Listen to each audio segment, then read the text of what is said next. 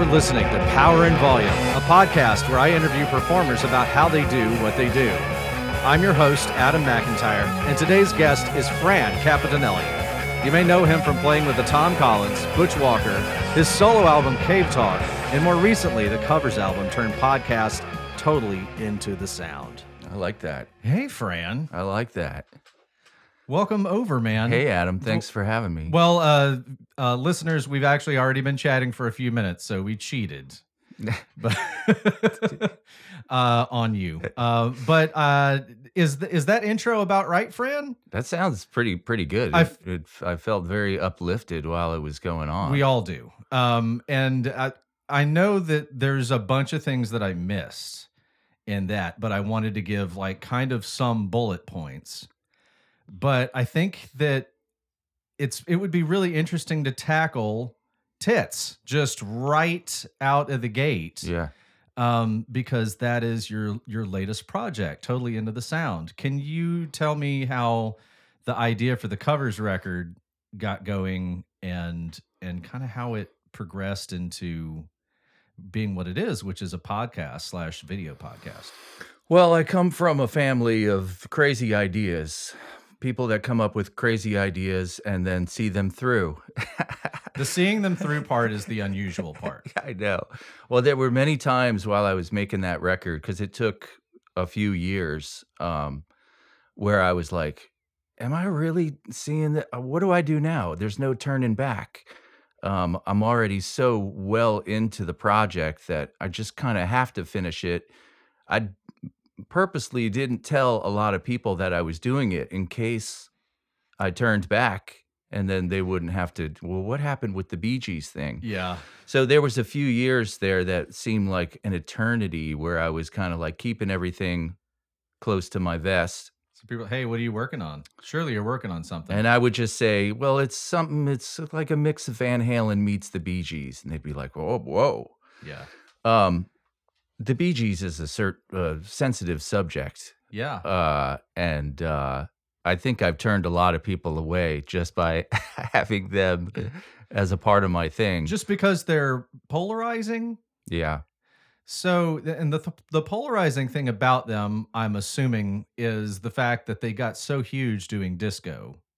Yeah. Like they made kind of the disco record, but they had a long history before that of inspiring, you know, Jeff Lynne.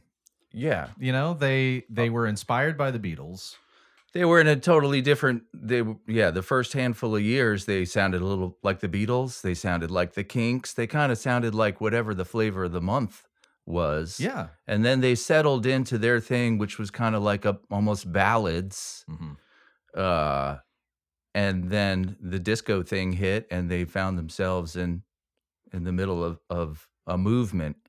But when I was a kid, um, my father was a songwriter, and um, we used to go to Criteria Studios in Miami. So this was in the mid to late seventies when the Bee Gees, you know, were monopolizing Criteria Studios, and that's where they made that record. So as a kid, before I even really got into music, I was into the Bee Gees. I mean, I I fell for the whole for that whole thing. I was just at the the right age for that when I heard Sergeant Pepper's by the Bee Gees. I didn't know the Beatles, Sergeant Pepper's, and I was just like, these guys are amazing. It's so adventurous. You know, so it's such lofty goals for for that record and and movie. Oh God, I made my dad take me to that movie. We were the only two people in the theater.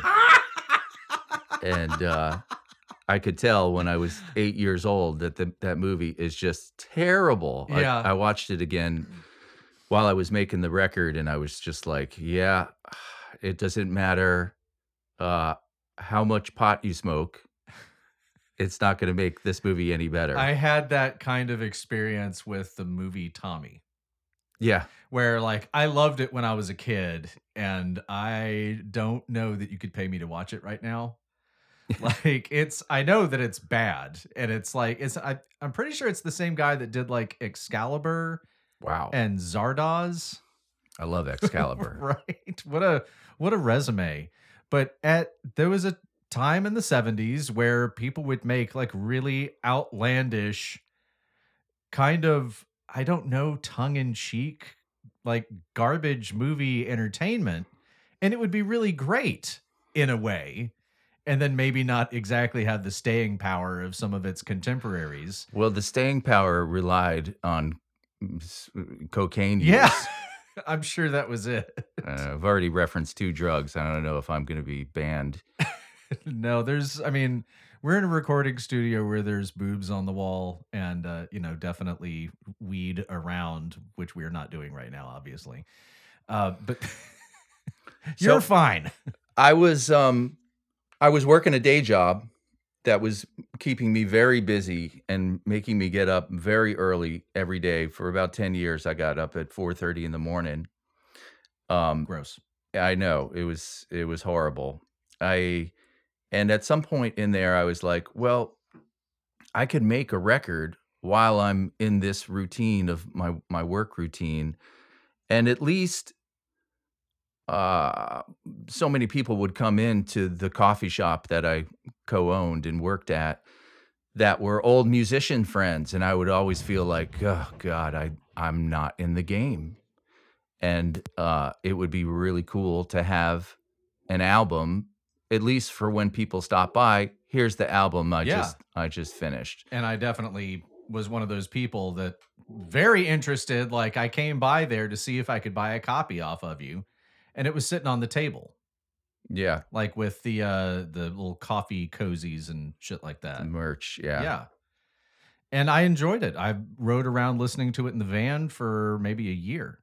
wow that Yeah, makes I me mean, feel good I, You put a lot of work into it. I think it's really good it is really good. I mean, the as far as you know, the musically, I got to the point where that I wanted to get it to, where um, I played everything, and it was on that kind of like '80s metal level.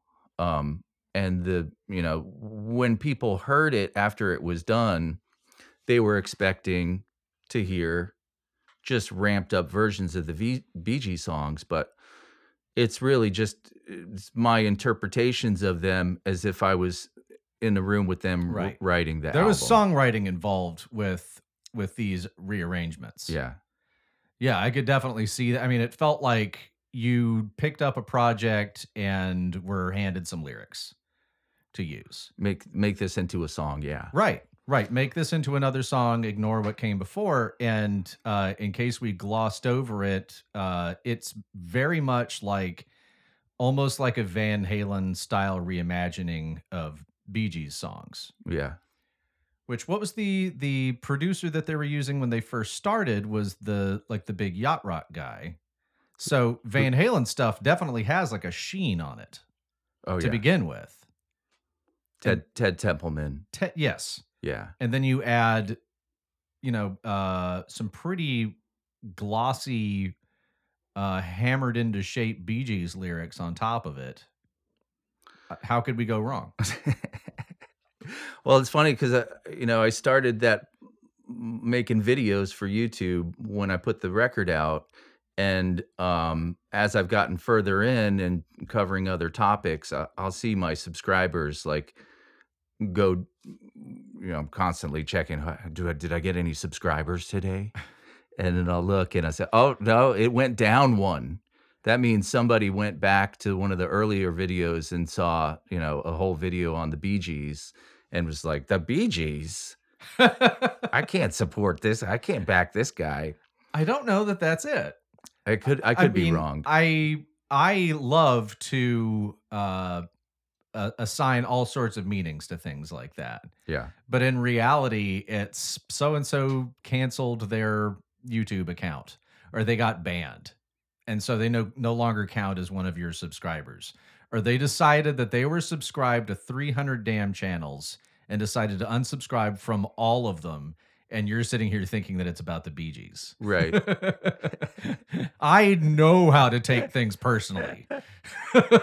like that's my whole thing this year is figure out all of the ways in which I take things personally and then try to like get real about it. So I'm Yeah. just assuming because like that's a story that I tell myself, and then my girlfriend Amber will be like, "Don't you think it might be more like this?" I had a oh, that's entirely situation possible. uh, yesterday. I was looking at my comments, and um, I did a video on my uncle who played with Paul McCartney and John Lennon, and he was a session guy that was very understated. Uh, he played very minimalistically, and so one of the comments that I got uh, yesterday it said, "Terrific blank filler." Uh, I guess it, Okay. it was two days ago, and I and I took about a half a day to kind of keep looking at it and like terrific blank filler. What does that mean? I I, I want to, you know, it seems like I, I'm taking this negatively. Like hmm you're saying, my content is just blank filler, and um, This thing that's hugely personal to me, Right. is filler to you. so after about a day, I I I hit the button that you tried to not hit, which is block. Block them from your channel. They can no longer leave any comments. So I did that, and then um, yesterday I was I was actually on a bike ride, and it hit me. They're talking about my uncle. He filled in the blanks, and I was like, "Oh shit!" I banned someone that was on my side, It's and I had to try and figure out who it was. and- Okay, so it's very, very easy to hurt my feelings Yes. with just like the dumbest shit, and it is really, it's really good to hear somebody else suffering from a similar issue. You start reading into things, Oh, and oh, uh, it becomes this huge thing in your head. And really, it was someone just they just left out the word he was. did you get bullied when you were in school? Um, I got bullied constantly. It's a it's a part of the trauma that I built my personality on.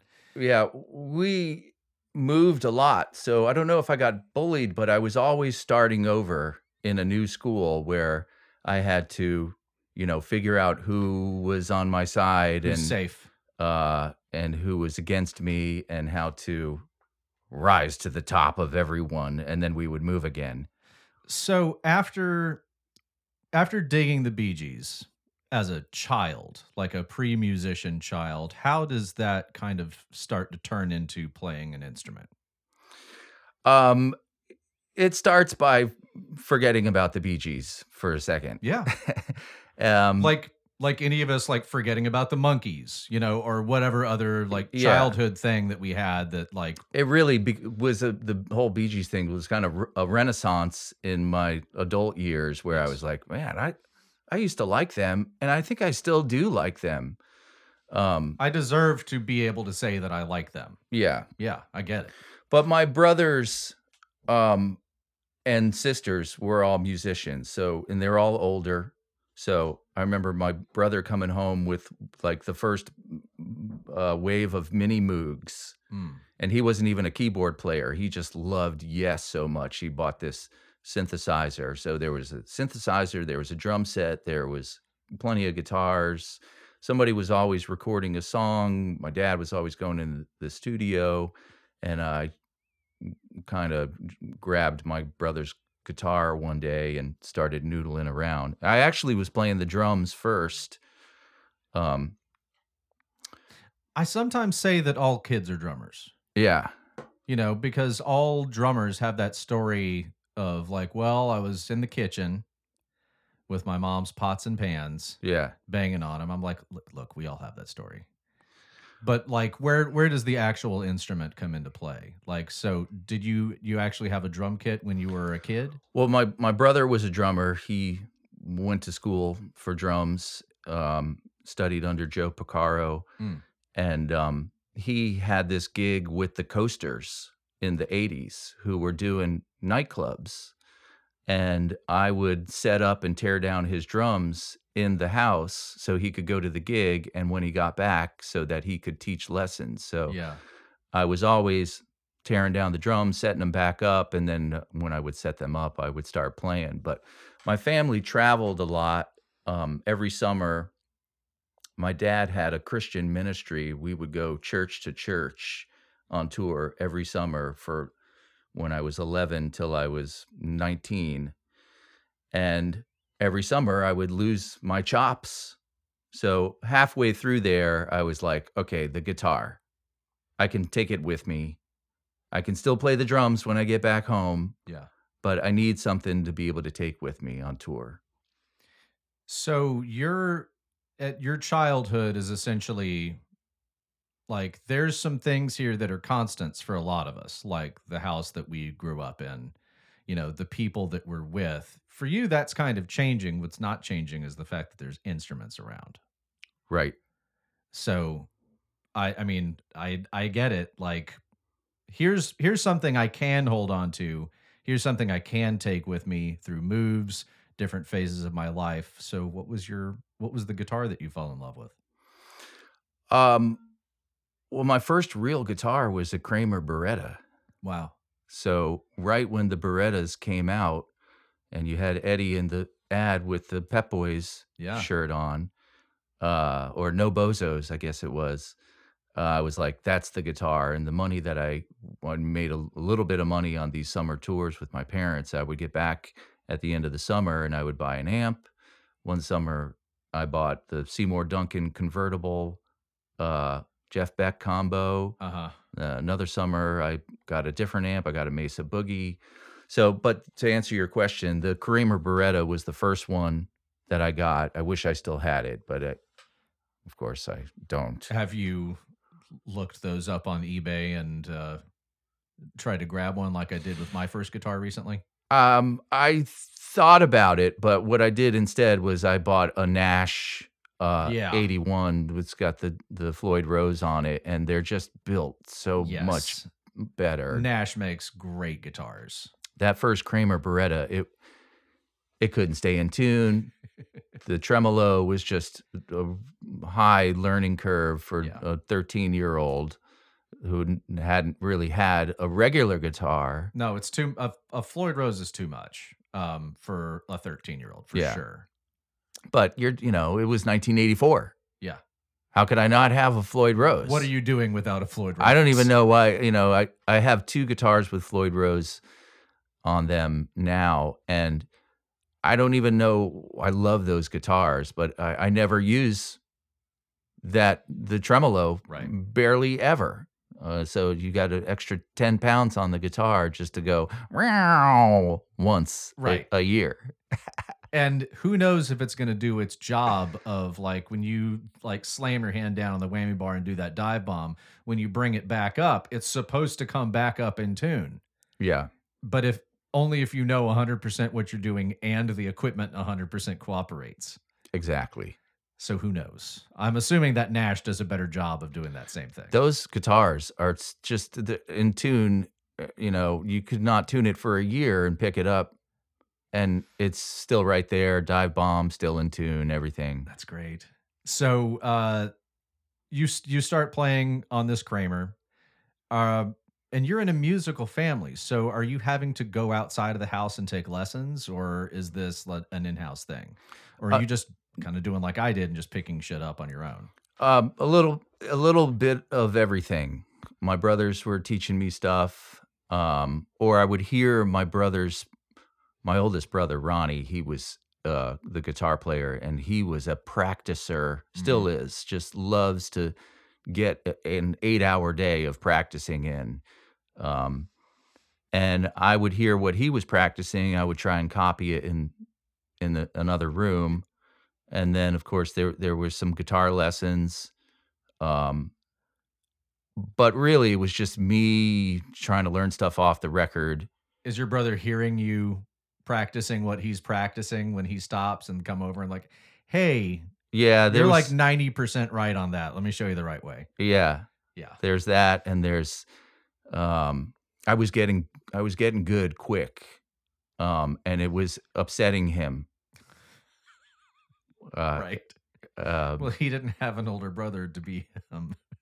right That's how it works, standing on the shoulders of giants. it's still kind of a thing like well when i was 14 or 15 my dad had a studio and he would bring you know we would i would get a session date every now and then and my brother would be like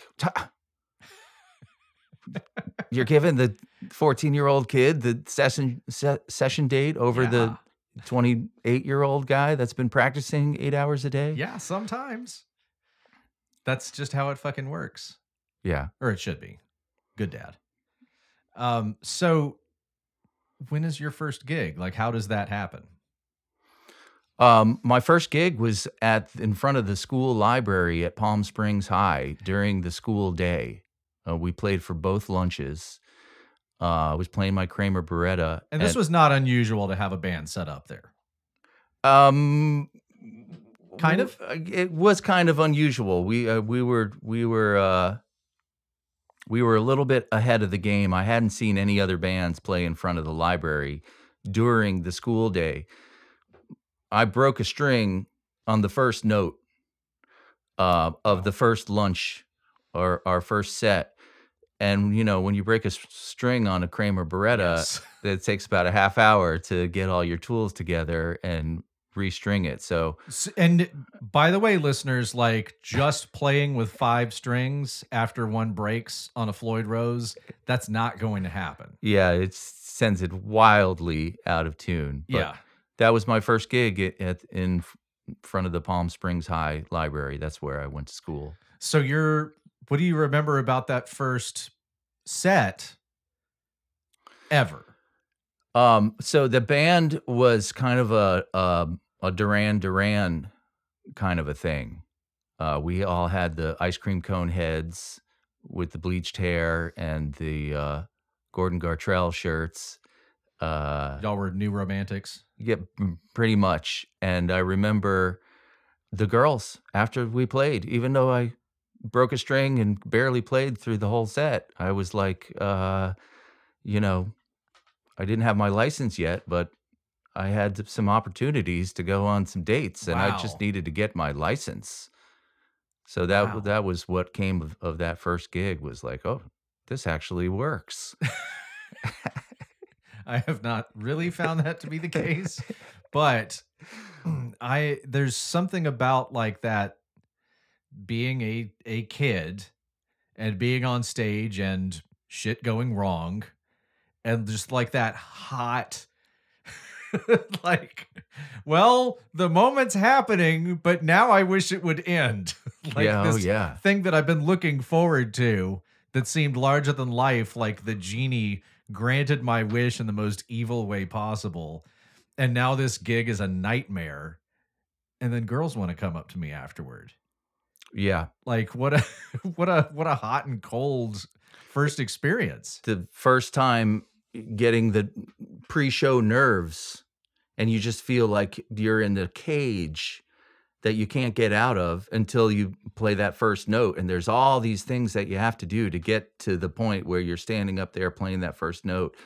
That really that I still go through that like uh I played a gig last week and I was nervous all the you know for 2 days leading up to the first note that was played and then I was fine. At at the Earl. yeah. So I I don't think that we've really talked about like the pre-show experience on this podcast at all, which is weird. Um, but so I wanted to talk to you a little bit about that. So you said that before a show for a couple of days you're nervous.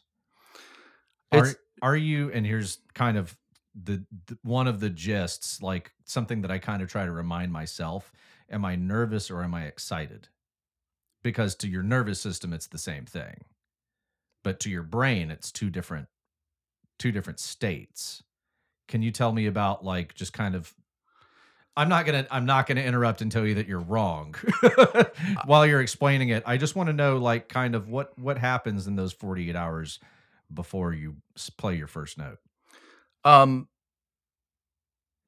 you're just i start to wonder how do i even know how to play the guitar how am i going to remember all this stuff when i get up there uh how because when you get up and play it's all kind of just happening you can't really think about it i'm going to play this chord now and this chord you know it's just your muscle memory is doing it for you Right. especially if you're singing you really have to detach from what you're playing on the guitar and think about the singing part. So you've got these two instruments that you're playing, and how do I know how to do these two things at the same time? What if I forget everything? Um, this last gig I played was with Anna Kramer and Easy Now, and the first song of the set was the one I was the most comfortable with. I was like, okay, good first song. I that's a lock. I won't be making any mistakes. Yeah. And of course, I played a series of chords two frets off from where I was supposed to. Uh, and it made this loud clanging. It was on the B bender. Um, and I was like, well, there you go. Yeah. This, the one that I was the least fearful of was the one I chowdered the most. uh, the rest of the show went off without a hitch. Yeah. Then you can kind of be in the moment Yeah. after that. That um Wurlitzer right there, Bessie is Anna Kramer's uh old Wurlitzer. oh, Um she has she has been such a, a great supporter and friend of of me in the studio.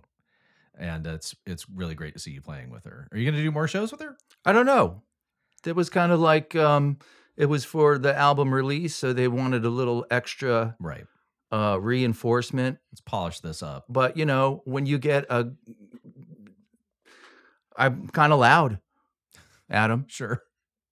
You know, that's one of those things that um, maybe you don't bargain for. Uh, we're gonna get this guy who can like really handle some of these the heavy lifting on the guitar parts, but it's so loud. Yeah. you can't hear anything else. Right.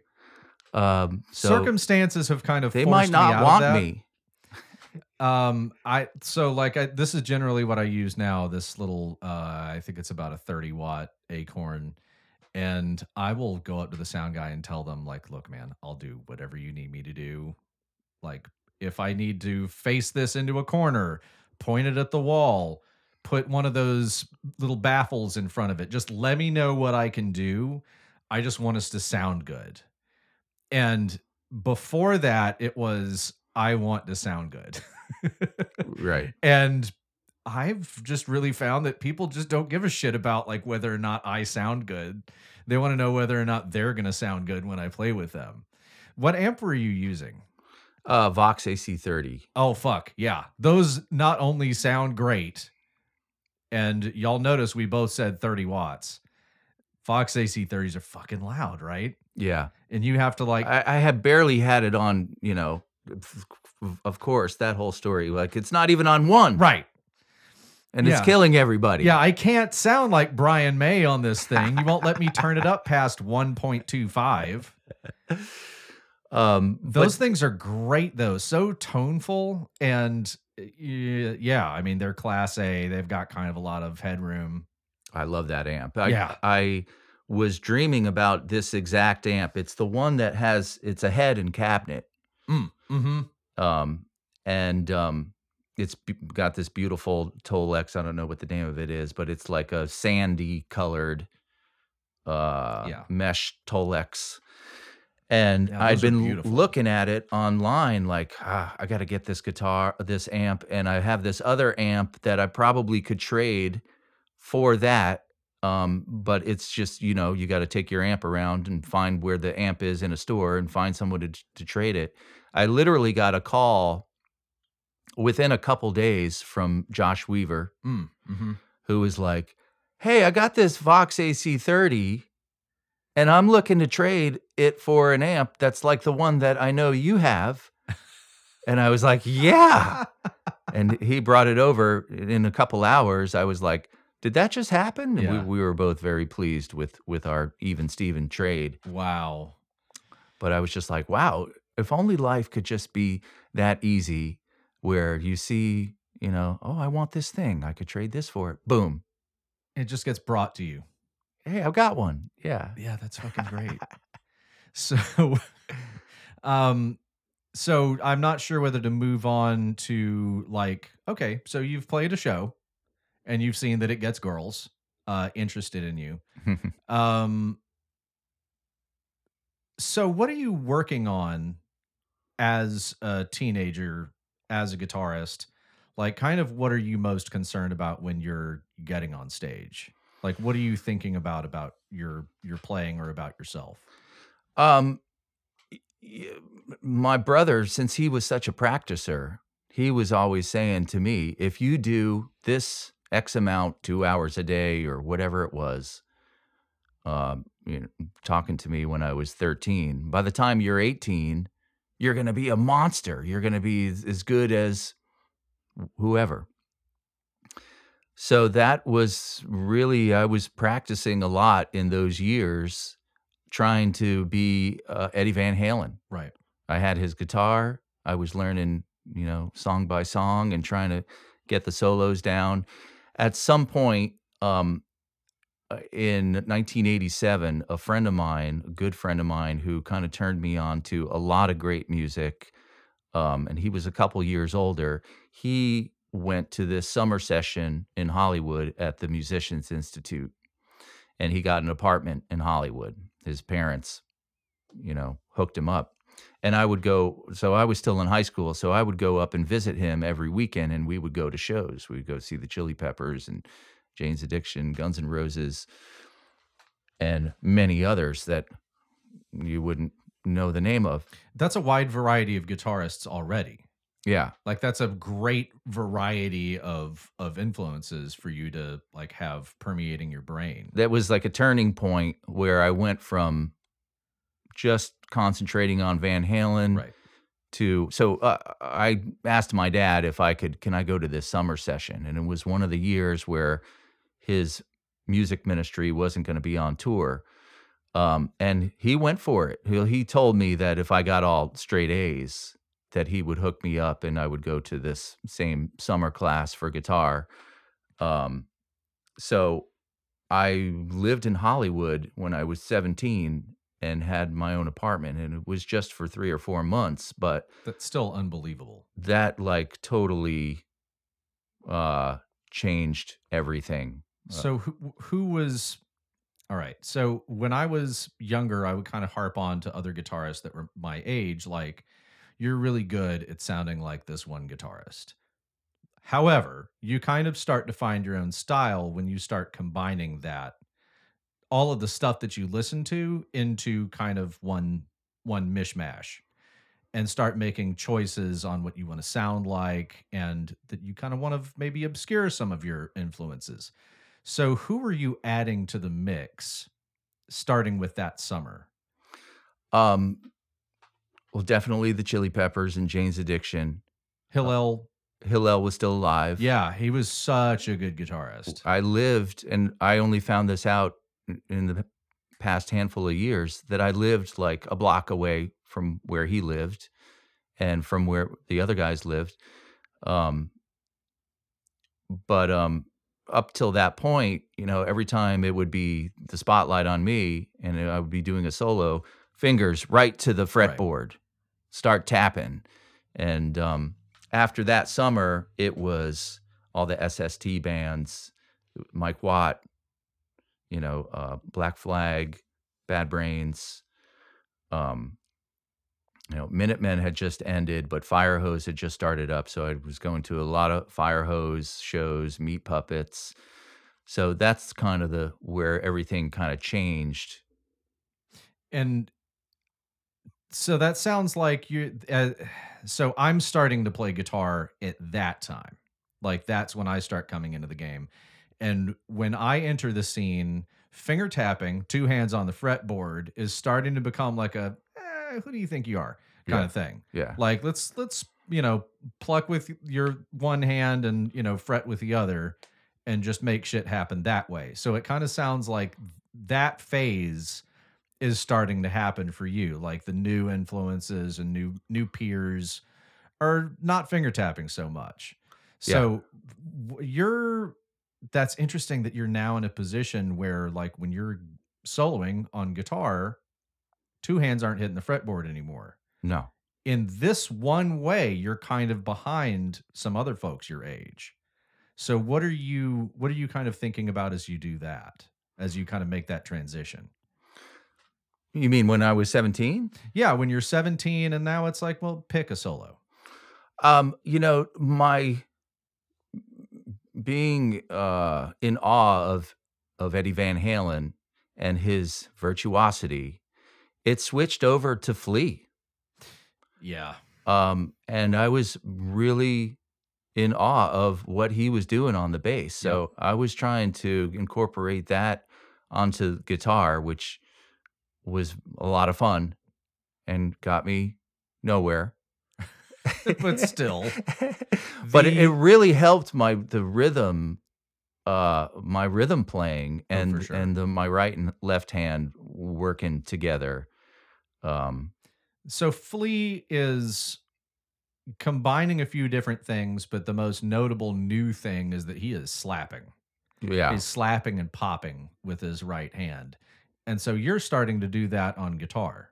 yeah Um, so that's going to make for some, again, you're not using a pick and you're doing something really interesting and kind of uh, atypical to like the, you know, the Yardbirds guitarists that I grew up imitating. So uh, I would be fascinated to hear like you kind of fleeing it up on guitar. What guitar are you playing at this point? at, at that point Still i got a Fender? got a strat so the summer of 87 uh the summer i was in hollywood i started going around to all the guitar stores um and there was a shop in hollywood called voltage guitars and they had a strat there that i was in love with um and i picked up that strat during that summer i remember robin crosby was in the store when i was buying that guitar and i was like oh my god there's Robin Crosby. and he was a sight, let me tell you. Man, he just looked like he just walked off the stage of the forum right into that guitar store. You got to look the part, man. Oof. Um so uh So then you're working on some new stuff, not only like not finger tapping, but also slapping and popping on the guitar. my roommates that summer were uh, another some friends of mine from Palm Springs High that were older than me, and they kind of went through like back then. You had the tape case where you had a, a little suitcase with like thirty cassette tapes in it, Yes. and they went through my cassette tapes and they were like, "Ah, let's get rid of this. wow. Get no, no Van Halen gone, King Crimson gone." wow. They like uh, queer eyed your suitcase of uh, Exactly. of cassettes.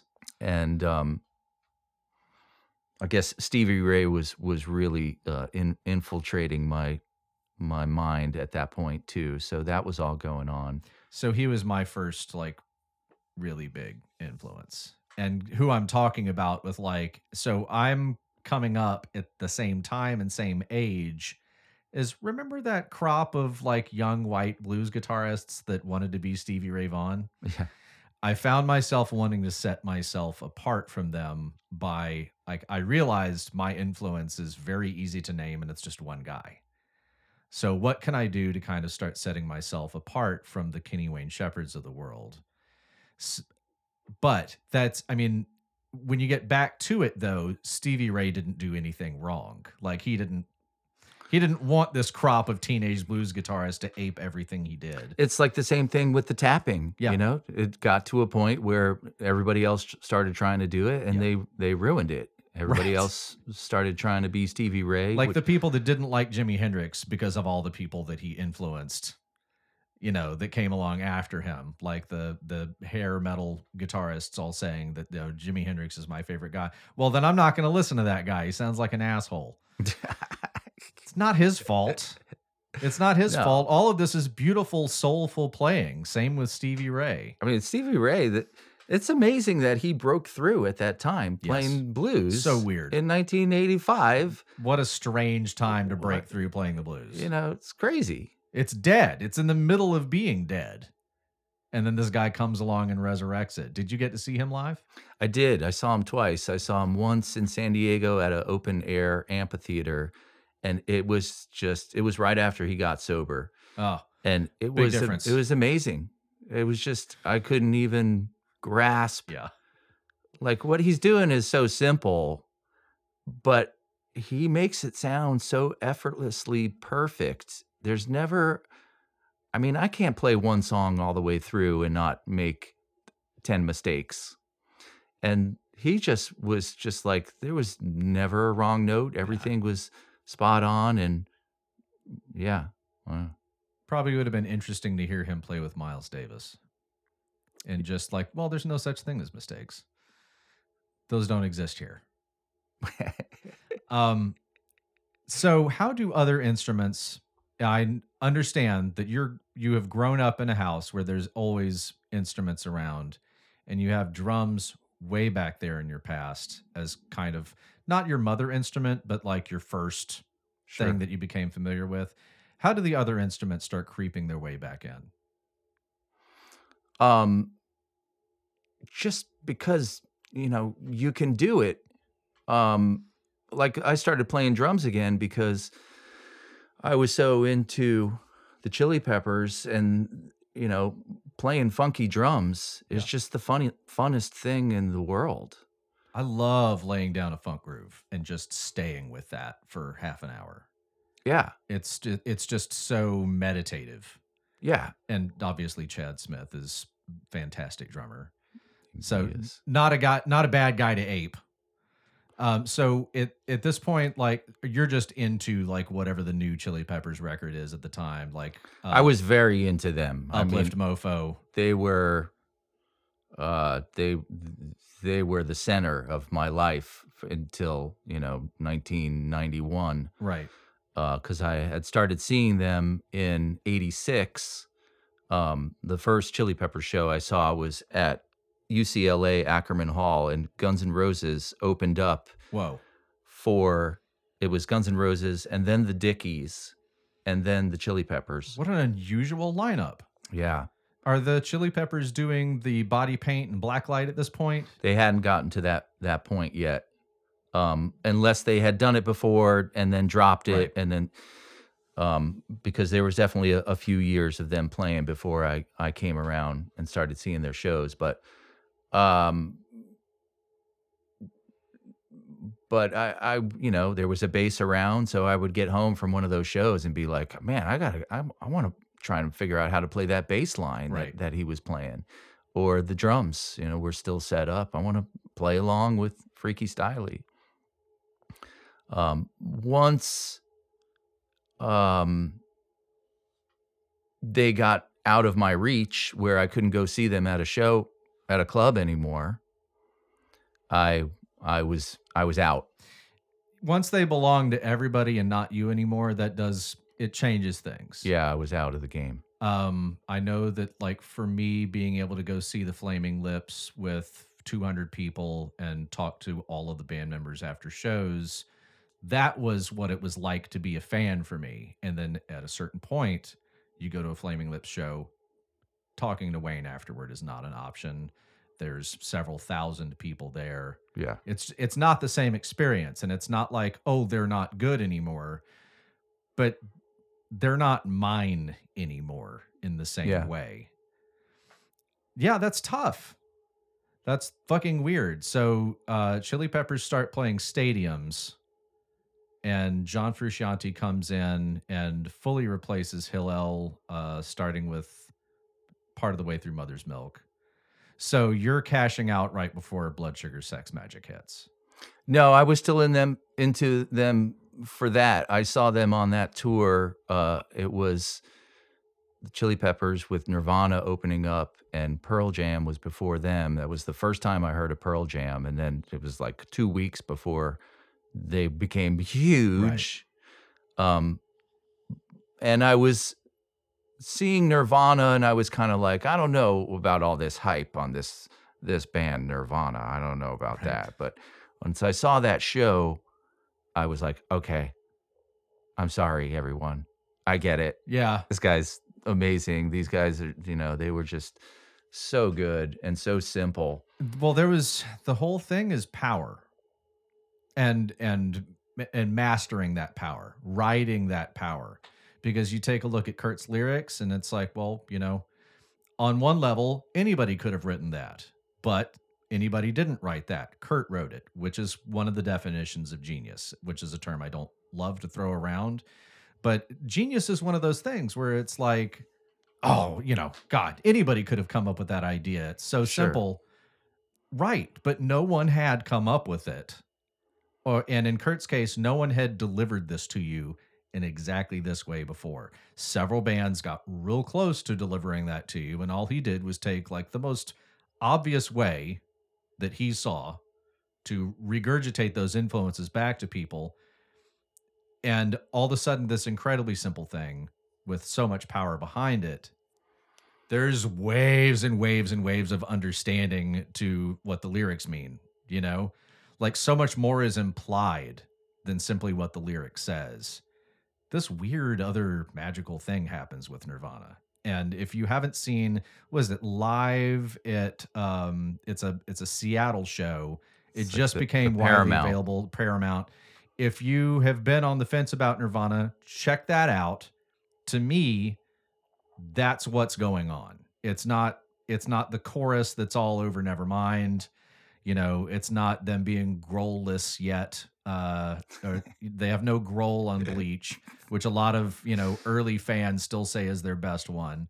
I liked In Utero the best, but by that Yeah. point, there's so many eyes on them. Yeah. You know, how could they possibly tell what's good about themselves anymore? And I, I you know, having read Mark Lanegan's books, it's very obvious that he hated everything around being a rock star. He just liked the music part. Yeah. And once you see that band perform on stage and actually have fun and deliver like a crushing set, it's like, oh, all right, I get it.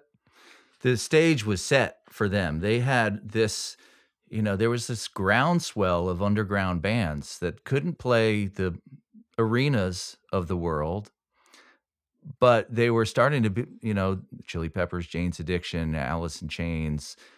It was starting to become like that was what people were wanting to go out and see as far as I could tell from, you know, from my vantage point. That's what was attainable. You could go see one of these bands just tear it up.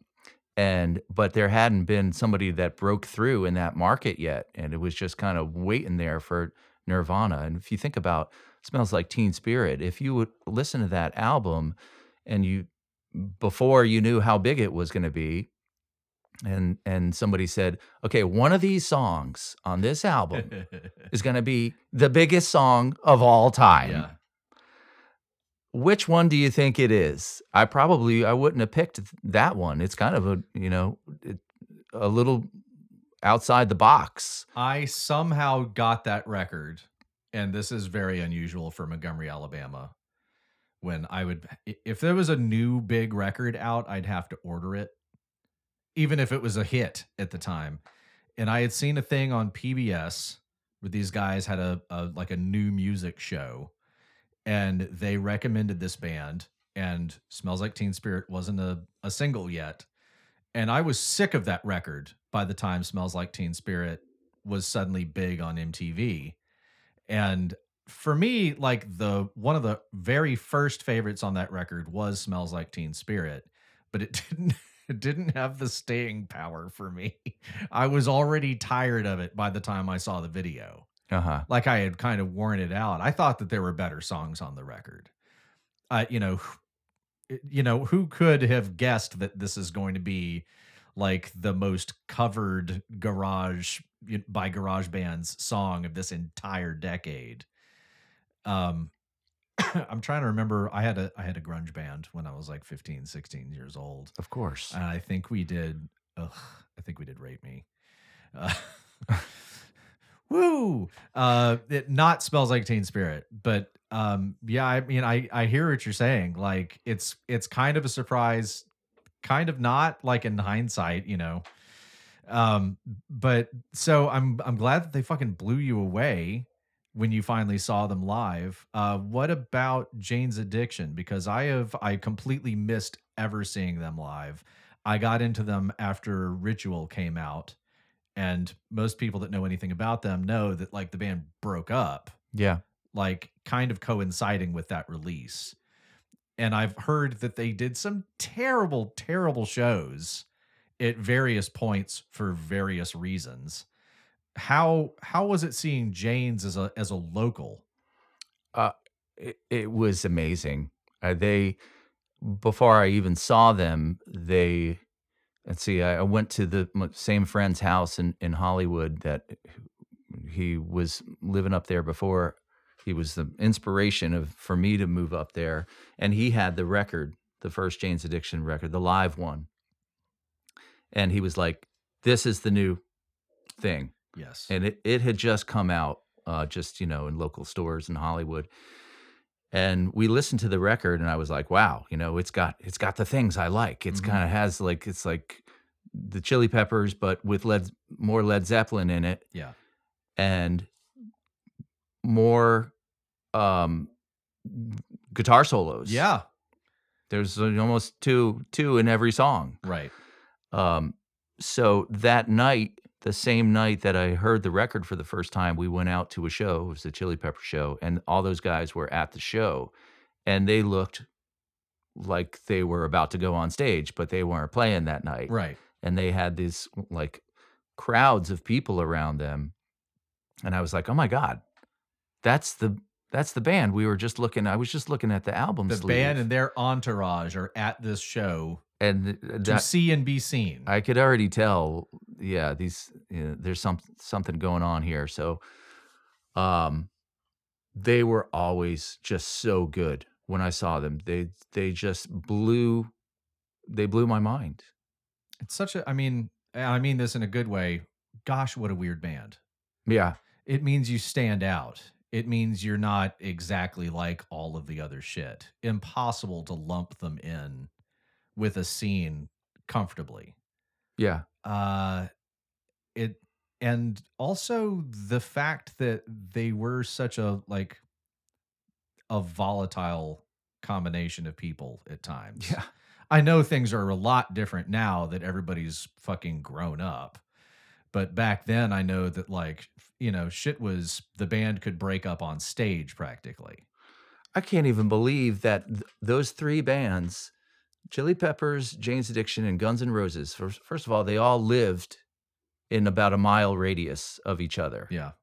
Um it's like you know the same as the british invasion. It's like how did that all that how did eric clapton jimmy page and jeff beck all live within 10 miles of each other? Yeah. Um but the fact that those bands they were hardcore drug addicts. Yeah. How did they even function at all i think I mean, you're talking about major cocaine and, and heroin addiction. Yeah. Uh, and they were able to all all three bands keep it going. And i think some of it is age yeah, and some of it is the fact that the priority actually is still music in spite of the fact that there's drugs there and that there's there's so many of them so much at one time i know that when i was younger it used to be like watch me get fucked up and go on stage and not make any mistakes like i was very that was a point of pride for me sure. and then I have to stop drinking and it gets very scary. Like just watch me go on stage, please. I'm not going to be fucked up, but I'm going to be way more scared than I've ever been. Yeah. And I I know that those guys were probably at least it was their goal, maybe slightly less so with Guns N' Roses, but watch me go on stage and still, you know, fucking nail it Yeah. in spite of all this shit that I'm and they on. did. And that's kind of goes to the power of a band. Like, you know, when you when you've got a good band and you set up and start playing, there's such a natural. It's like, oh wow, we're we're good right off the bat. We Yeah. haven't even started playing a song yet, and it already sounds like when you have that cover of a band, uh, that umbrella where basically anything you do is going to sound good because of the chemistry of the people involved. That is just such a gift that I didn't realize uh, goes away as you get older. You know, all good bands come from, you know, people that know each other from high school or shortly thereafter. And as you get older, there's less and less people to, you know, it's basically a gang, a band, a band is a gang Yeah. they all have that you know way that they talk i wish i knew everybody's nickname all their slang and all their sayings Yeah. um so as you get older that kind of drifts away and you're like, where are all my friends? Yeah, as you We get used- older, it gets harder to make friends Yeah. and harder to make those kinds of connections that's so necessary to uh, a band with the chemistry like what you're talking about. Yeah. Like it, it can't, we're 45. It can't be like we grew up together because we didn't. Yeah. Um, so what was that first band for you that has that kind of just we're on, we're on stage and we're fucking on and we're always good. That I was in? Yeah. Tom Collins. So tell Yeah. me about how the Tom Collins got started. Uh, I actually I have a quick thing to tell you. When I got to Atlanta, and I finally, it took me a year or two to get a band together. Uh, that was something I felt like was presentable locally. We went and played shows all over the southeast because that was easier than getting a gig in Atlanta. Got good, played a show at the Star Bar, and it was like Brian Malone's first time seeing us and he's like, "You guys like the Tom Collins, right?" I don't know who you're talking about. You don't know Tom Collins? You guys would fucking love Tom Collins. You guys got to check them out. And I think you guys might have even like um scaled back at that point. Yeah.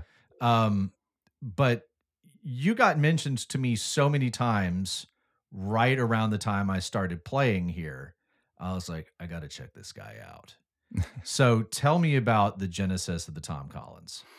Um, let's see. Tom Collins started out as a band called the X Mimes, and it was me and two of the guys, Dan Dixon and Dave Chase from Dropsonic. Um, and um, it was like their side project. So it was my main band. I was writing the the, the songs for it, and but anytime there would be uh, a conflict on a show date, well, Dropsonic's got a, a gig that date, then I would feel like, oh yeah, I got to find my own guys. Yeah. So um, when I saw Kyle Spence playing Harvey Milk, I was like, well, that's got to that's got to be the guy right there. I mean, that would probably just be a, a perfect musical match, he and I. And he, so I I met him in Athens and asked him if he wanted to play a gig at the Star Bar that I had booked, but it really I didn't have anything booked. I had to the next day get on the phone and uh, I need a gig. Yeah. Um, and through him, I met uh, Craig McQuiston, uh, the bass player. It started out Tom Collins was David Barbe was playing bass, and but that was another thing where he was so busy. You know, he's got his own studio, uh, and he uh, coaches little league, which takes up a lot of time. Uh, I, and I didn't want to, you know, so we found Craig and so I was all of a sudden playing with these two guys in Athens, but I lived in Atlanta. So for the seven years that we were together, I was driving up to Athens a couple times a week for for practice. And That's um, a nice drive. That's a nice like if as long as it's not during rush hour. That's a nice like meditative drive. You're Yeah. driving through the woods. yeah, I was doing it like like it was nothing. Yeah. Um, It's a drive to work. it's a drive to work. But yeah, that's um so we had already I had finished a record, the first Tom Collins record I had finished with the previous band members, Dan and Dave. And um right when the record was coming out is when I asked Kyle if he wanted to play a show. So our first handful of- shows were supporting a record that they didn't play on Uh-huh.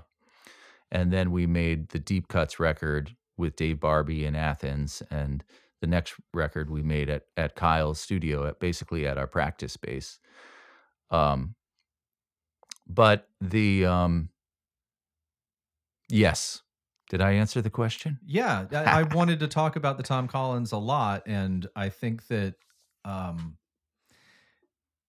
the Tom Collins are not one of my influences. I feel like uh, I came along too late for that. However, I think everybody needs to check them out. Like, it's a really important band that I feel like came along at at a time when like the music industry as we knew it in the 90s had just completely crumbled and MP3s were starting to become a thing, and there's not streaming services yet. So you guys came along in a period where there's CDs, not so many records. Yeah. There's MP3s, and uh, I bring this up because I hopped on Spotify yesterday. There is a the Tom Collins on there, It's not us. and it's not y'all. yeah, there's a whole thing going on there. Um, and uh, their name is actually uh Uh, Tom- Tom Collins. uh Tom Collins, What? but for some reason they took the word, they took the, you know, I- I had the Tom Collins records up there, and all of a sudden I looked one day, probably after not having looked at it for a couple years, and I saw that there was another band's Yeah. music interspersed with ours Right. they couldn't sa- sound more wildly different than we do. Um, so Their was- music is loungy. yes, and I did some research, and I was like, well, it's clearly on all these other platforms, uh, Amazon Music and wherever it would say a period Tom Collins. So I was like, why did they take the domain that says the? So I, had some correspondence with Spotify, and they were like, "Well, just show us that you have the Instagram, uh, or so any kind of social media." And it turned out they had the Instagram that was the Tom Collins. So I'm still trying to figure out that whole conundrum. But meanwhile, the Tom Collins stuff is not on Spotify. All, all the records are on YouTube, or you can order them through my website, totallyintothesound.com. What about what about Bandcamp? Mm, not on Bandcamp. I just want to be able to to tell people like how to get the stuff. So your website Yeah. is the best place to get the band's stuff. Yeah. What's that again? Totallyintothesound.com. Awesome. So we have plugged that. I feel like the Tom Collins are one of the most important Atlanta bands last 20 years. Thank you. um, and thanks in no small part to your uh, your guitar playing, and we have not mentioned this at all, singing. Thank you. Tell me about how the singing stuff started. Uh, the singing stuff started when I in 1995. Um, well, I, yeah, I was in a band called Ray Bell. Now that I think about it, that was probably the first time that I felt that power of a band. Uh, it was me and and Darren Dodd Mm. and Sven Love Pi- Darren. Sven Pippian. Love Sven. I know you know Sven. yeah. and our friend Jeffrey Williams. Um, that Jeffrey and Sven had both been in "Mary My Hope," and they were kind of taking us under their wing because we were a few years younger. But they had all this experience. I mean, Mary My Hope" had opened for Jane's Addiction and Love and Rockets, and they were kind of you know a, a real deal. Yeah, I mean, I remember being in Montgomery and Yeah. listening to like the Fox Consumer Guide for New Rock on Sunday nights, a two hour block where it's not just the same old fucking classic rock. Mary My Hope was on there pretty much every week. And they go, you know, these guys are kind of local because there's nobody from Montgomery Right, right. uh, on on the locals section. So we're, they're having to reach out and grab Mary My Hope, who were signed, right? They were a signed major label band. yeah, One of the last ones of that kind of thing to happen. Yeah. Um, during that band, I guess about a year into it, um, we had a gig booked, and our singer Jeffrey he he he bailed. He didn't want to be in the band anymore. Um, and um, I was like, "Well, I'll sing," Yeah. which I had never done before, except in the car, singing along to whatever. But I was like, "I'm pretty sure I could do this," but boy, was I wrong and I I had to audition basically for my the bandmates that were still left, and they kind of said, "Nah, we don't want to do that." I mean, Jeffrey, he was a singer. He had all he had that thing down, and I was front man. he was a front man.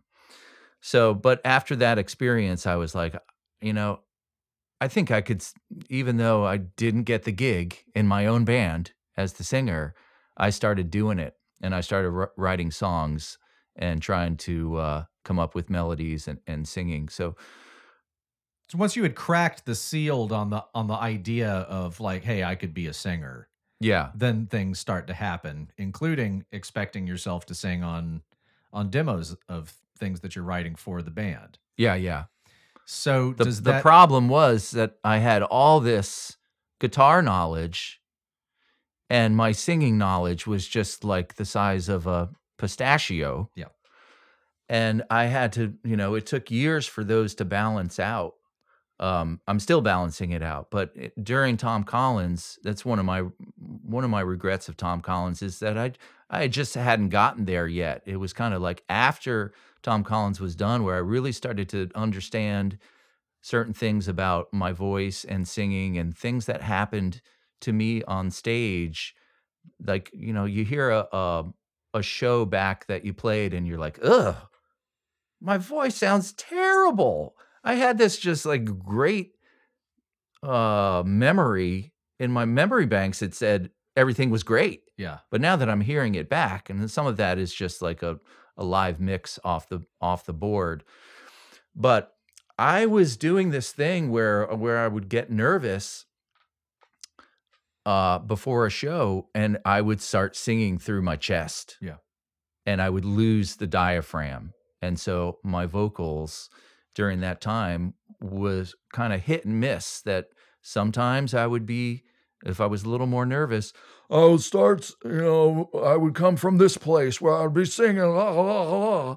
and I'm like, that's not what, ah, what's going on there? Why am I doing a character voice? And it couldn't, I didn't figure out for a while, uh, probably, you know, once the band was over, really, yeah, that's because I'm losing the diaphragm. And it's still something that I have to think about uh, when I go to sing and play, like, make sure, you know, you don't get into that chest voice. So, um, that's uh, you know, one of my regrets is that um, Tom Collins, we had this incredible musical power, and we played so loud uh, that you couldn't really even hear the voice. And then when I would hear it back, I'd be like, okay, well, I'm just trying to push so hard to keep up with this Marshall full stack and the SVT and the 28 inch bass drum, 26. Um, so Well, I think Yeah. here's the strange thing. I think you can kind of trust your memory because a, a board mix of a show is not necessarily what anyone in that room heard. yeah, I know. Yeah. You know, like we all in the audience hear something kind of similar to what you heard on stage, more or less. So we hear it with the room reverb on it. Yeah. You know, we hear it buried a little bit. And you know, I've I've been at a show of yours before where like, yeah, this is fucking fantastic. You know, and and yet at the same time, I would imagine that going and listening to a board mix, you'd bre- you'd probably hear your vocal and be like, "What? That's not what I did. That's literally not what I did." Because nobody heard it that way, including you. Yeah. I I will sometimes tell bandmates like, I think you can trust your memory on like what how you thought the show went. I think you can trust your memory on that. Unless for whatever reason you walk off stage going that fucking sucked, in which case maybe we need to talk.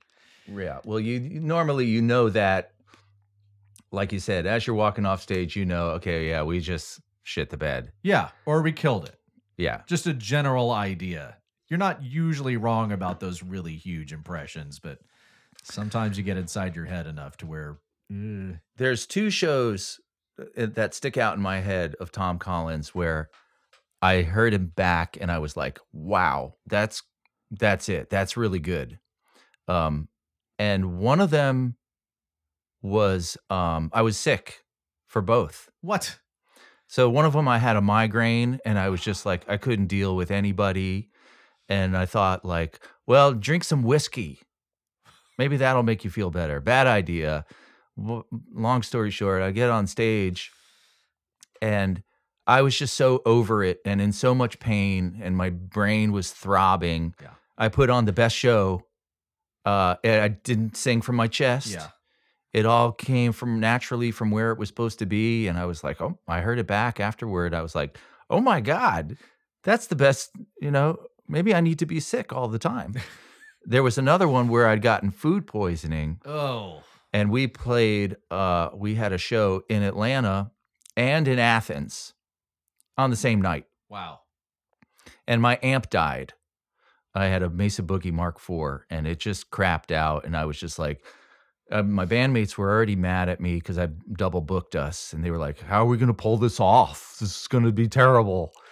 And um, It's gonna be classic. and I was like, "Well, let's just cancel the whole thing because my amp's dead and I've got food poisoning." And they were like, "No, we're going to make you do it now." And they they pu- pulled me up by my bootstraps, oh my god. and we went that day and traded my uh, Mesa Boogie for a, a Marshall Super Lead, wow. and we got to the first show, which was at the Tabernacle um, downstairs. Mhm. Cotton Club. Cotton Club. They made me turn the amp around. Yeah. And I was feeling terrible. We got through the show and loaded out and started heading towards Athens. And the Athens show was recorded, and it's probably the best show we ever did. what was the Athens show? it was at the 40 watt. Right on. Uh, can't Always great I think we were playing with Hayride. Um, that would make sense. I've been looking for that. I've got a bootleg of that. and I've been looking for it because I was like, I, I want to hear that that one Tom Collins show again. So the two that I remember the as being the best were the ones where I was just so over it and didn't care at all to the point like let's just cancel everything that I, you know, was able to get around all the pre-show nerves and, yeah.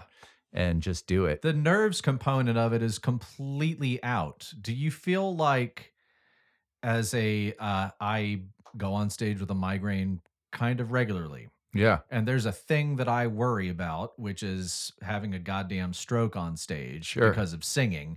Feels like my head's going to explode if I sing wrong.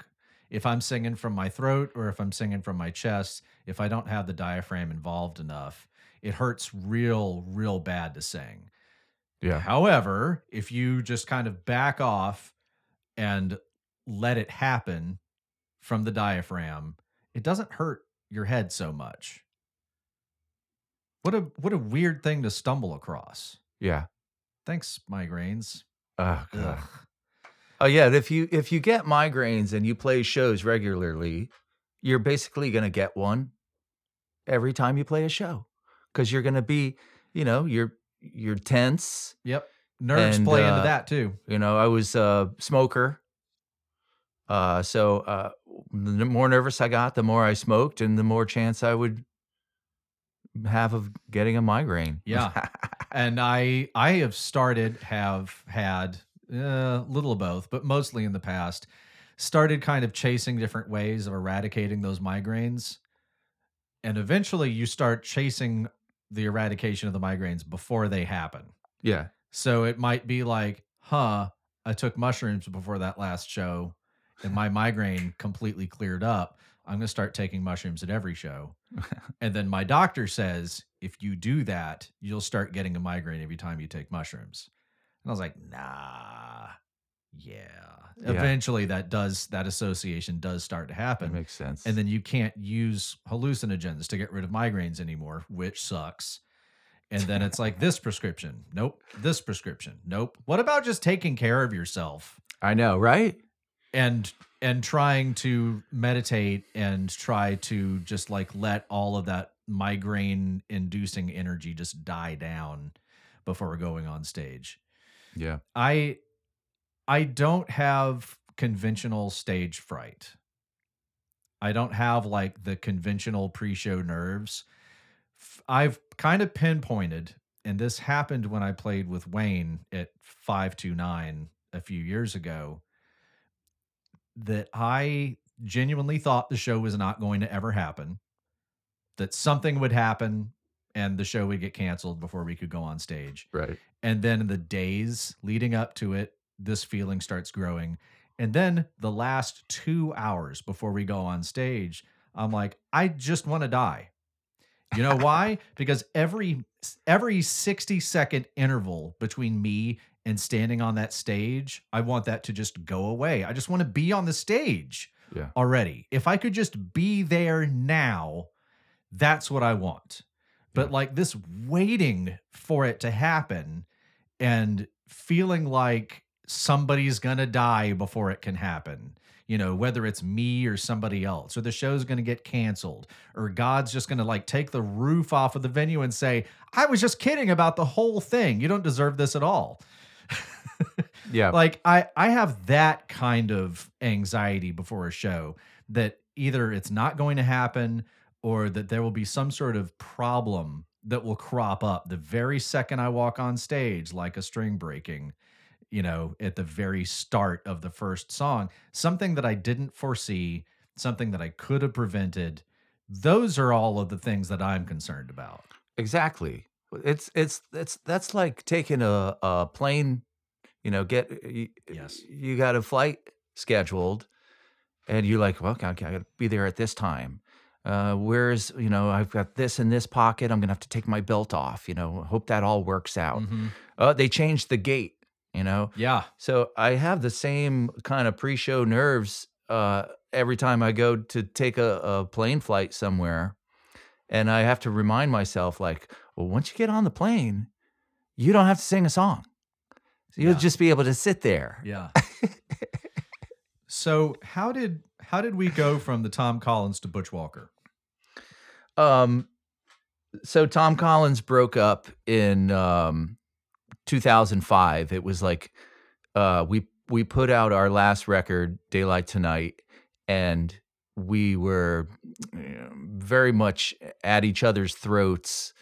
Um, and we had a deal in place uh, that was keeping us together, Ooh, and the deal fell through yeah. you know, it's, as they always do at the 11th hour, right before we were about to get the money for a van. And we had some things that were, you know, looking kind of optimistic, even though we had a very pessimistic view of everything, which was mm, kind of sunk us in the end. Self fulfilling. we were hamstrung with with doubt from the get go. Um, but when that deal fell through, it was just kind of like, this is done. So we uh, we parted ways, and there was a year there where I was working on Cave Talk, and um, wasn't playing out. Well, I guess I I was playing with Tenement Halls. I started playing bass with um, Atlanta band Tenement Halls, and um, somewhere in there, I had known Butch, and he had mixed our last record, the last Tom Collins record, um, and the mixes. Uh, Kyle, the drummer, and Tom Collins, he's an engineer, so he really wanted to. th- That album kind of became his baby, and so we kind of like we got done with the mixes with Butch, and we didn't like them. Uh, but Tom, Kyle really wanted to mix the the record himself, Got it. um, and as I had to be the guy that went and told Butch that, which was a terrible thing because Butch is just like such a good friend of mine, and he was helping us. And Lots of good up energy as Yes. opposed to what you're dealing with in the band at the time, which is mostly like down, kind of more pessimistic energy. So you're having to go from like a cold pool to a hot jacuzzi here, vibe wise. Exactly. So what do you and when we brought those two factions together, we recorded a song with Butch, and he was just like, "What's up with your guys? They're like, they look like they're really depressed. We're here to do this super fun thing." And I was like, "Yeah, I, uh, welcome to Yeah. my nightmare." But um, so which it's not the guy's fault. It's the it's the culture of the, and the it's it's everybody together. sure, sure, thank you. Just try to be diplomatic here because I know how it is. I'm doing a dance, yeah, dan- dancing around a few different, a few different things right here. But um, so at that point, once Tom Collins was done, uh, my friend Darren, uh, Darren Dodd, he was Butch's drummer, and they ended up needing a guitar player for a, a run that they were doing. It was like a ten or twelve day run just up the East Coast, and they were like, "Well, you know, let's." so Darren kind of went to bat for me with Butch. Like I know he he uh, turned, you know, didn't use your mixes, but yeah, maybe he'll work out right. for this. so that could be kind of disappointing, but this guy is not disappointing. Right. And um we plugged it in and and with that tour, that 10-day tour that we had was awesome. And um Butch and I's friendship, you know, had always kind of been like I'd see him here and I'd see him there. We'd hang out once a year and after we got to hang out for a couple weeks in a row and be in a band together, it was just like, oh man, this is such a cool thing. I get to just play guitar and I've got like one of the best frontmen in the world. And it was really, it was nice to take a break from singing at that point and just watch some other guy go Yeah. from the stage. And um, it just kind of blossomed from from there. I played with him for like four years. Black Widows, right? Yeah. Were you were you playing B Bender stuff on that first tour? I was. In fact, I played on one of Butch's earlier albums called Letters before I was in the band uh, on a song called Race Cars and Go- Goth Rock. And I played B Bender on that song. So um, I had already, yeah, I'd, I'd already been playing B Bender. And then during that time where I joined the band, he was doing a song that had some pedal steel in it that we ended up doing on Ellen, and I was able to do the pedal steel parts on the on the B bender. Super useful. Very useful. Yeah, it's not only great for approximating like pedal steel stuff, but like it's its own vibe too. Yeah. It's it's just got its own thing going on. Um and that's that's one thing that like it, I mean it can kind of help you to stand out. Like you're already a great guitar player, but then uh, let's add this other thing to the mix. You know, here's another tool and I don't I don't know why I love it so much, but there's like this extra level of expression that comes from it. I feel like you've added a ton to a bunch of his songs with it. Thank you. Just wanted to mention that. How did you start playing B Bender? Just curious. Um, it was uh because of Kyle Spence. He was uh, Kyle and Craig during the Tom Collins era, early on, probably '99 or 2000. They were driving to Atlanta uh, for a gig, and they stopped at Galaxy Music, Mm-hmm. and there was a B Bender there, and Kyle bought it, uh, and called me and said, "Hey, you bought a guitar today." And I was like, wow, Shit. what did I buy? he was like, a B bender. So, so that just for folks who are not guitarists who aren't familiar with what a B bender is, Yeah. uh, it can help your guitar to. It's like a whammy bar for one string yeah. that only bends upward in either a half step or whole step increment. Is that right?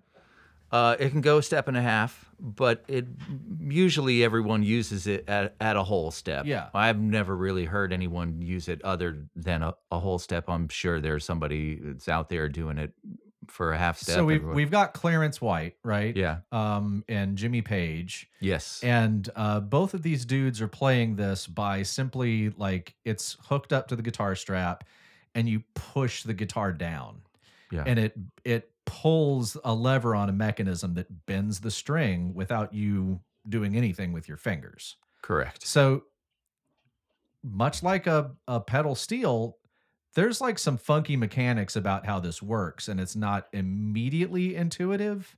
Oh yeah. But no. once you got it, you got it. yeah. It's um. Was it was it a Telecaster? Because that's what they're normally on. Yeah, it's a Telecaster.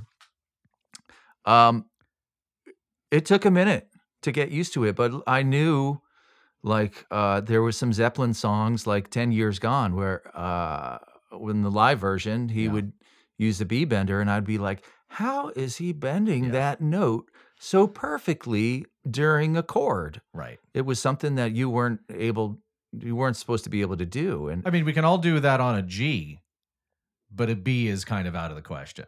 yes, Like we're asking our pinky to bend something a whole step, and that's just not yeah. not super realistic. and to bend it perfectly to pitch, leave it there, and then come back perfectly. Yeah. You know, it's just basically impossible for your finger your fingers to do.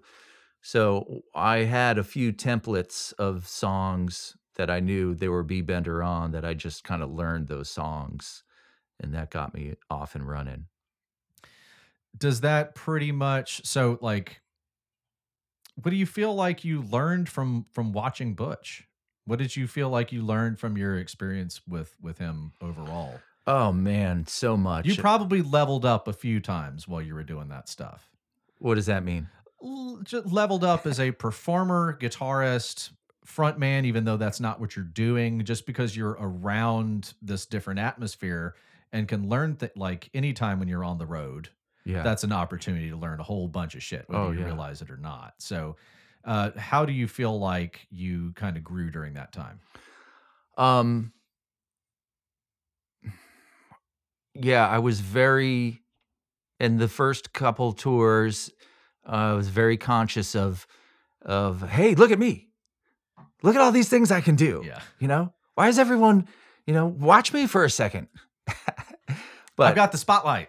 yeah, when you're dealing playing with a guy that commands so much attention as he does and nobody really can take uh, their eyes off of him it took a second for me to realize like fran you don't want anyone looking at you they're looking at the guy that's his his name's on the marquee nobody knows who you are That's you know? exactly how I think about it. And I've had people kind of tell me I was wrong. but yeah, that's how I feel. The- Like if you pay a ticket to see this guy, you're there to see this guy. yeah Right. Um, so the the look at me aspect of doing a guitar solo, two hands on the fretboard, yeah kind of comes down a little bit, right? Yeah. Well, he was he gave me a long leash and he was very giving.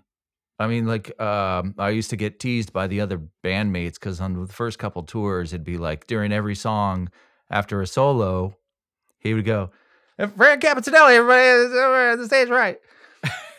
And you're, uh, you're Bob Mayo on keyboards, Bob Mayo after those tours. Right.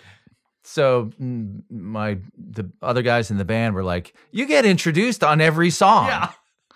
So um, Butch was very generous in you know in with that stuff on stage, and then eventually it bled over into the studio where I was, you know, working on songs with him and co-writing songs for the record. I ended up moving back out to L.A. Um, and was there for a couple years uh, and doing session work with him in between Black Widows stuff. I mean, I basically I moved out there for for the Black Widows, but uh, it was very convenient that he was working with so and so on this date, and the next day we had Jimmy Cliff was coming in, and uh, so I got to do a lot of session work with him. And he's just a fantastic producer. Yeah, he's he's he's just a great producer. So you're doing great- session stuff on things that he's producing. correct. Yeah. Yeah. I feel like session work is inherently a growing experience. Oh yeah.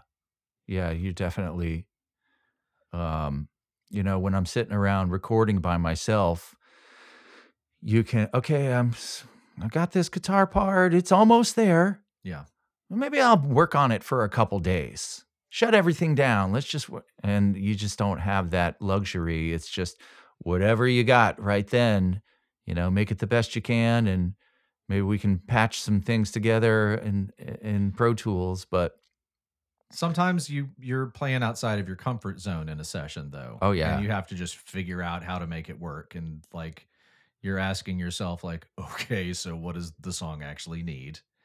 You know, versus what I'm stressing out about.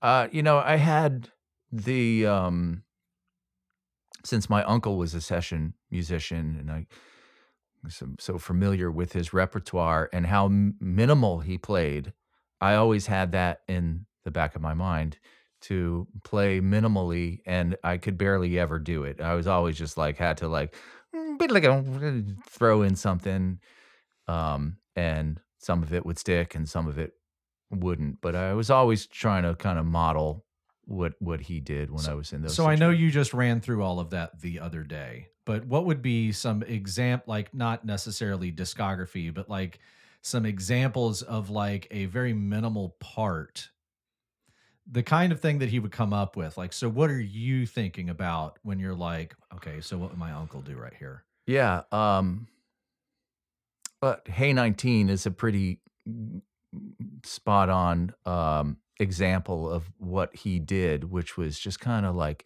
fiddle around in between vocal lines and do some different uh, chord voicings. Um, yeah. It doesn't have to be the most virtuosic shit in the world to like hold your attention in a good way. Right. Yeah. He just kind of, he was a great blank filler. What are you working on now, aside from totally into the sound? Um, you know, I've just been making the videos on on YouTube, which actually takes up quite a bit of time Yeah. and and concentration. It seems like you have so much fun editing those videos. I do, I do, and they take way longer than I anticipate. But there's kind of I've noticed this curve uh, in the last year where it's like, you know, I finish a video and I feel extremely relieved, and I have like uh, three days in bed watching TV, trying to think of the next idea. As you like decompress and recharge. And I'm like, how am I going to do this again? I just put it, laid it all on the line for this lab. I don't have any ideas. Um, you clearly don't want it to just be filler. I don't want it to be blank filler, but yeah, um, it's time consuming and and um, I love doing it, but I have a hard time compartmentalizing. All right, I'm going to work on this video, and then I'm going to work on a song of my own, or I'm going to, you know, start recording a song. Um, I am, um, you know, I'm working on a video, and and that's all I can really think about. Yeah. it's kind of like the, you know, we were talking about before we started recording. You're, you're going to take a trip, and you're like, "Ah, I'm going to need my suntan lotion. I got this thing over here. Throw all this stuff on the ground, and and leave all these empty Lacroix cans over here. uh, got to get to this video. You know, get to Hawaii The task is paramount. and everything i let everything go you know I haven't brushed my teeth for a few days just kidding but um and then the whole process starts over and um so i guess what i'm saying is it's hard for me that's last week when i played with anna and i had to do a video in between it's really hard for me to compartmentalize and like okay i'm doing the show now. You know forget about the video for a second um it's just all get gets jammed up up up there. Well, you know, one thing that strikes me about your podcast, and I think it's I think it's something that's really important that's getting lost because of uh, in big capital letters, quotation marks around it, the algorithm. Hmm. So the algorithm, which uh, somebody was telling me the other day, just replace it with the viewers, and I don't know about that. Um, but so the algorithm has determined that people are much more likely to interact with shit that's extremely negative yeah. like uh just you know shitting all over something or this is extremely bad or here's why i hate this. And people get really mad when you talk about something that they love and you say that you hate it. Yeah. And so that's going to really drive up interaction. Or let's say that's you know somebody wants to talk shit about their ex and that really drives up interaction on their page. But your channel is extremely positive your channel is like a, a celebration of Yeah. what you love about music which um, believe it or not that's why i started a band and that's why i wanted to start this p- podcast is you know i kind of missed during the pandemic having interesting conversations with musicians that i loved backstage and i kind of felt like you know i don't know if there's anything to this or if anybody could learn something from it i hope so or or if they could like maybe gain enough confidence from a conversation like what we're having to then go fuck it I'm going to go get on stage. You know, like I'm going to take the five steps that it takes to go from playing in my bedroom to playing with people to playing on stage or simply getting up at a karaoke night or whatever. But that kind of like you don't inspire people to do that by talking shit about stuff. And you don't inspire people to uh, create by having your your work be negative, you know? Yeah. Or let's say you want to start a zine here in Atlanta where all of your record reviews are slagging the local bands. You know, that doesn't actually do anything for the scene. It's just, you know, you think you're being funny, but you're not actually helping things. Yeah. So, I mean, kudos to you for for having a, a positive creation that's then supposed to go out and inspire, you know, more people to do the same in this day and age. Uh, and that it's it's actually like snowballing. You know, people do like the positive stuff, I feel like.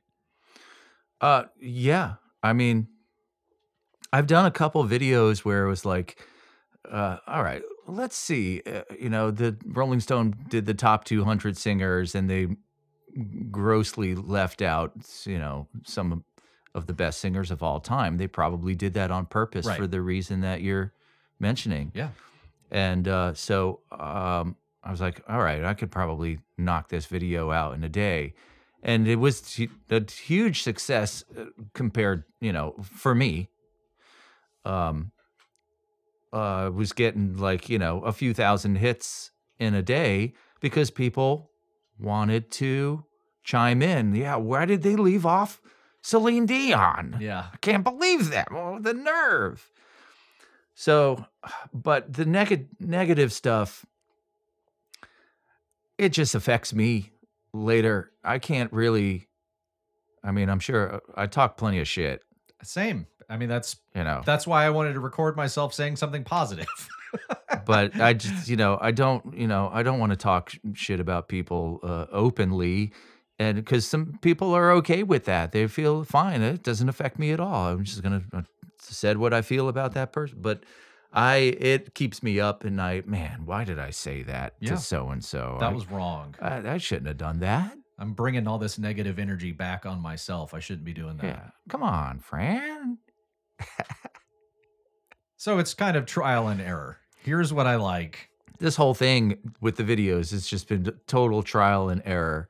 And and um, you can see like at the very beginning it's kind of like you're dating someone you know? At the beginning you're like hey uh, i'm in a good mood. You want to go over to the bowling alley? And as you get further into it you're like all right everybody. We're going over to the bowling alley. I know you like it there. Uh, and so I try to get back to that same energy. Uh, but you know, to, we were talking about depression before. Uh, I think before we started recording, Yeah. but I've been having some serious depression, and it's hard to say, "Let's go over to the bowling alley." Yeah. when you're not, you feeling like, uh, do you want to even get out of bed? No, yeah, it is way easier to be just kind of genuine. And a lot of the time, before I, right after I hit record, I will say, depression's bad today. Yeah, And we're just going to roll with it. You know, I hope it doesn't weird you out, but this is what we're doing. I haven't gotten to that point where I've been open about it. I just, um, I'm a, I'm a little different from most people. I don't I wouldn't I wouldn't suggest that for you. Yeah. But I figure, you know, the people that are going to like me, I don't know, you know, it's like you see all these other guys on YouTube and they're like, "Hey everybody." And I'm like, "Please God, No. don't let that be me Yeah. ever." And you do end up having to conform to some of the rituals that you look at at the beginning and like like putting my face on the thumbnail with the weird like, "Huh, I'm curious about this." Don't forget to like and subscribe. uh, and you got to say that every time. I'm just like, so I'm just like, well, hopefully enough of your genuine self will come through and people will be like, all right, this guy, you know, he doesn't need all that cheery stuff. Yeah. He's just who he is. And uh, maybe I'll like his video this week, or maybe it's on a topic I don't care about. And who knows? And e- every one I do, I'm just like, I don't know how I'm going to do another one. What am I doing? But I've been consistently doing them now for a year and a half. I have uh, well over a hundred, and I'm just like, oh my god, how did I even do that? A hundred videos. Well, you're t- were you doing what we're doing? You're talking about music. yeah, You're finding new things to appreciate, to talk about, and shine a light on. As Todd Rundgren said, there's always more. yeah, yeah. Fran, thank you so much for coming over. Oh no, and, thank you. and uh and recording with me um i uh i hope that that we're gonna help to get somebody up on stage and uh and to believe in themselves a little bit more after hearing the stuff that we've been through yeah, and um gosh i'm looking forward to your next video man, thanks, man. totally into the sound youtube anywhere Appreciate it. else we can find you I'm in all the spots. I'm on Instagram and whatever. I don't know. I don't know. all right Who knows? thank you fran Thank you, Adam. We've been talking to Fran Capitanelli. Find him on YouTube at Totally Into the Sound. Go check out his old band, please do, at the Tom Collins at totallyintothesound.com. You can find the Instagram of this podcast at Power and Volume. Be sure to check out my band, The Pinx, with an X at thepinxrock.com. And my book club podcast with Amber at checking.in.podcast on Instagram. See y'all next time.